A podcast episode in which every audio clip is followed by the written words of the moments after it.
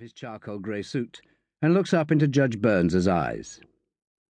Burns shuffles the papers, narrows his eyes as if he's giving the sentencing serious consideration, but it is plain to Staffe that the decision is already made. The courtroom air is tight, and the trapped heat of summer stifles. Just a line of small, rectangular, and reinforced windows pulled open three feet below the high ceiling. The jury and the press hold their breath.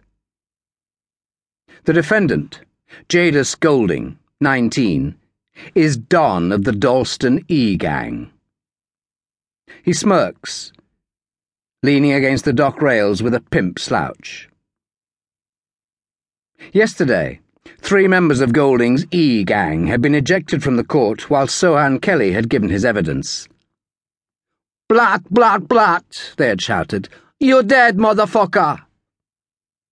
Jabbing fingers at him, pointing imaginary glocks. You're snitching, bitch, man, fucking grass, kissing white man's ass. Kelly had looked across to Staffe and then hung his head. The E gang had turned their attentions from Sohan Kelly to Staffe, smiles on their faces, as if no law could touch them. Staffe takes a deep breath, touches Sohan Kelly's original statement in his pocket. Trails of sweat run from behind each ear into his collar.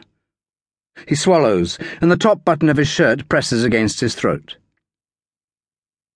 Judge Burns avoids the eyes of the defendant and his family as he speaks. Jadis Golding, says Burns, looking down, I sentence you to seven years. The family stands, raging. Golding's father spits towards the judge, then spits again at Staffe, hitting him on the shoulder. Today, Sohan Kelly is at home, preparing his flight into hiding. Staffe had told him it was best if he didn't come into court, best if he kept his head down, maybe went to Mumbai to stay with friends on his mother's side. He said he couldn't get the visa. Staffe's boss, Pennington, said he would sort it. Fucking kill you, Wagstaffe! shouts Jadis Golding.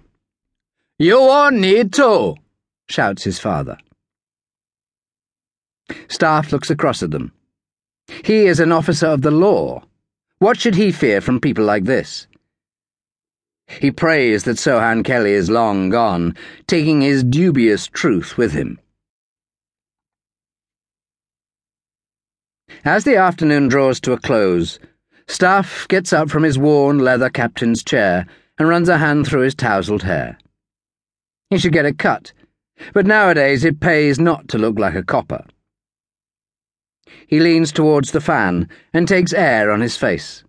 Summons thanks to whoever might be up there for another small victory of good over bad. A seven year tariff for a small time gangster who thought that pulling a gun on a post office manager could redesign his life for the better. The post office manager is a basket case now, having to sell his bad dream. Staffe makes a pile of the witness statements, forensic reports, and charge sheets. He takes Sohan Kelly's original statement, folded time and again, from the inside pocket of his jacket. He has considered ripping it up, time and again, but slips it in with the rest of the papers and lifts the whole lot high, drops them on top of the filing cabinet. He wipes his unclean palms down over his hips and looks at the stack of papers, takes them down again. He removes Sohan Kelly's original statement and puts it back in his jacket pocket. He presses the intercom. You got a minute, Pulford? Be straight in, sir, comes the tinny reply. Staffe opens his drawer and takes out the airline ticket. It's been a long time coming, but finally he's getting to meet Munoz. Tomorrow morning he'll be on flight 729 to Bilbao. It's well over three years since his last proper holiday, and the best part of three years since Sylvie. They were supposed to have gone to Corsica for two weeks Staffe had cancelled it, which he had done before, but he wouldn't be given the chance again.